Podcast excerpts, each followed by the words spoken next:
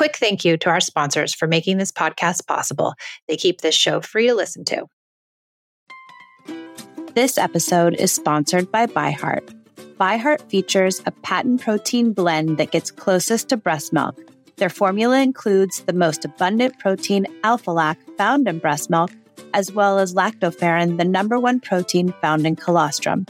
ByHeart is an easy to digest formula which includes prebiotics and an 80 20 whey to casein ratio like an early breast milk, making it great for a newborn's digestive system.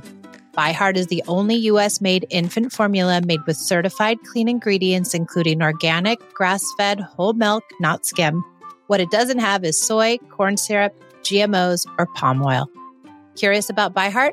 Redeem your welcome offer at byheart.com forward slash podcast.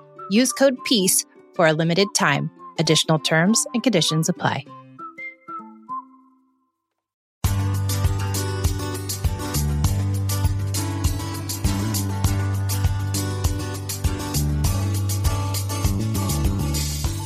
I'm Michelle, recovering yeller, control freak, and perfectionist. I didn't want to be a connected parent, but my strong and smart oldest daughter would not succumb to my bribes, threats, and manipulations. After years of controlled parenting, I threw it all out and started over. I doubled down on the idea of connective parenting and turned in time out for time in. It's taken me years to figure out how to unknot sticky situations without using punishments, but I've finally cracked the code and now I can help you create the relationship with your child that you dreamt of having when you first decided to become a parent. It's not easy letting go of star charts and bribes, but you can change. Listen in as we interview parents just like us who found success and hear from experts who will help us better understand how to form a deep bond with our children. Welcome to the Peace and Parenting Podcast.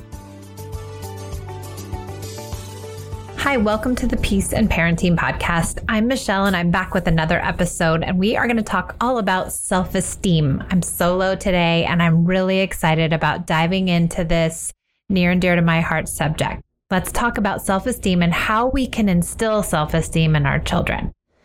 Self esteem is something we parents are always so worried about. We don't really want to send our children out into the world with low self esteem.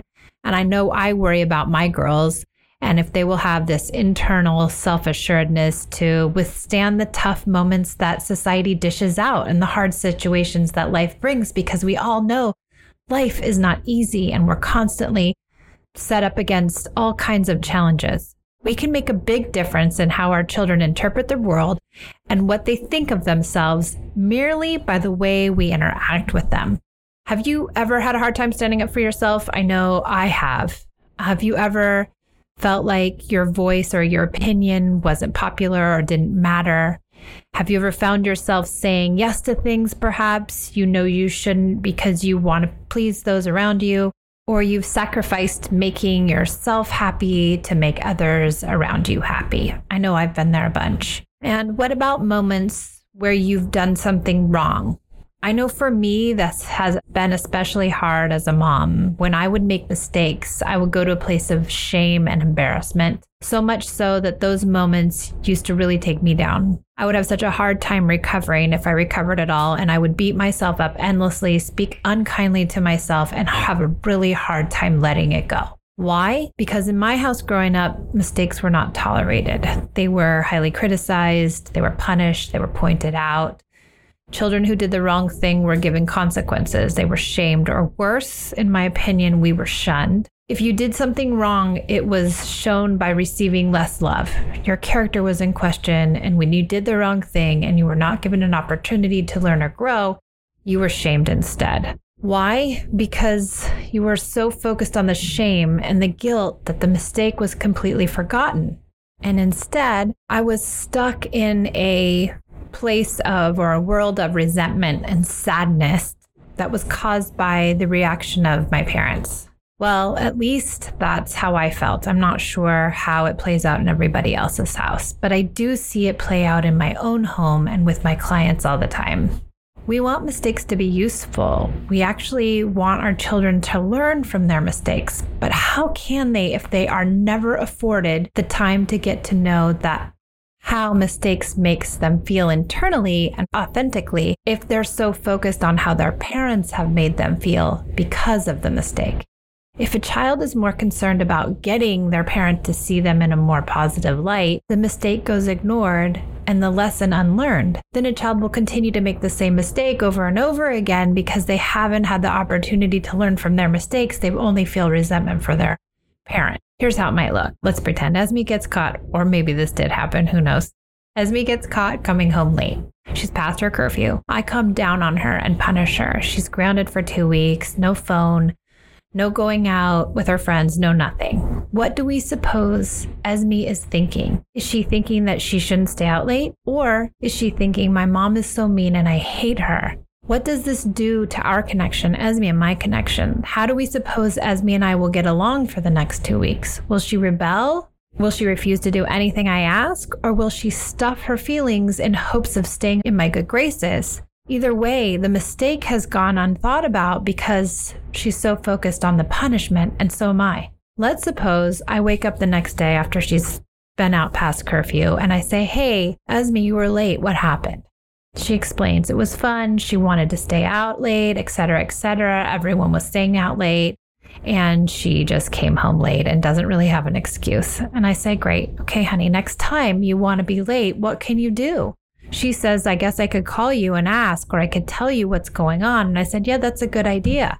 Let's try to do that next time. Now we've had a conversation. I've asked probing questions. I try to figure out where she's at instead of just coming down on her so hard that now she doesn't really think about coming late next time. In this way, Esme feels more connected. She's internalized what has happened, and I've maintained our connection instead of rupturing it. Why am I focusing so much on mistakes in a self esteem episode? Because being able to have a space to make mistakes allows our children to save face, to recover from their mistakes without the extra helping of shame we have been told by society we need to dole out. We've been told by society that if you don't point out the mistakes, if you don't punish, then your child will never learn. But is that really true? Is that how children learn? Do children learn from punishments when they make mistakes, or do children learn when they've internalized the mistake and they can come to their own decision around it using their own moral compass? Another way we can instill self esteem is to give our children opportunities to make their own decisions. Like what clothes will they wear? Who will they want to play with? What foods will they eat to some degree? What time is bedtime? And when and how they do their homework? When we give kids opportunities to have control in their life and give them autonomy, it gives them pride and increases their self esteem. It also increases their self regulation. So they're learning where their boundaries are so that we're not imposing all of the boundaries. Instead of laying down all the rules, get buy in from your kids. Have discussions about when to take a shower, when they want to and how often, what homework looks like. Perhaps it's after they play or it's before bed and it isn't right after school before they can do anything fun. Give them some control so they don't look to assert themselves all of the time and that you're giving them this deep self esteem so that they can feel good about their lives and have some buy in to their own lives.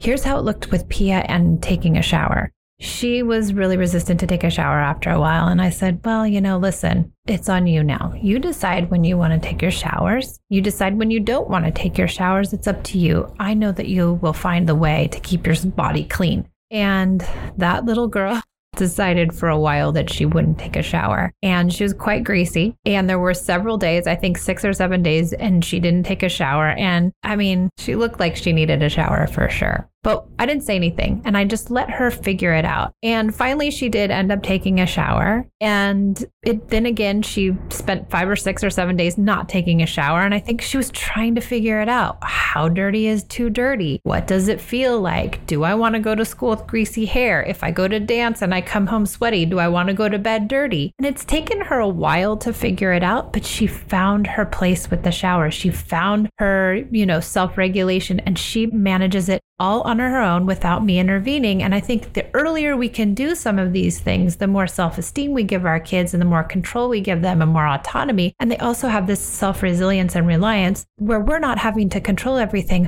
but they do. Another place where we can instill self esteem is listening to feelings and giving our children a place to feel heard. It shows them how they feel matters and that there's someone who cares about those feelings. Empathy is a huge factor in the self esteem process. If a child's feelings are dismissed and ignored, or talked away or distracted from, they tend to ignore or discount how they feel in the future. They may even be scared of their own feelings because the people around them are scared of their feelings, so they don't listen to what's going on inside of them. They won't feel worthy of having their own feelings if they're not given a space to have them. When we empathize with all feelings, like, oh, it looks like you really wanted that cookie. I know it's hard just to have one. Even though this seems small to us, this is a feeling which has validity. And giving it space to be seen and heard helps a child have confidence in their feelings. If you use these methods to instill self esteem, not only will you see your child thrive, but you will also see the connection build between you. Because what gives a child more self esteem than to know a parent is behind them 100%? To know that their love is unconditional and to know that they understand their feelings and are willing to listen. When a child knows that their parent is concerned about the bond that they share and that mistakes that they make are just part of life, that perfect behavior is not expected, and that feelings are more important than how many showers they take each week. They instill in them some self esteem and the real idea of connection. I hope this episode was helpful for you. If you like the podcast and it speaks to you, please leave a rating and a review. It always feels so good to hear from this lovely community. I so much look forward to seeing you all next week, and thank you for being here.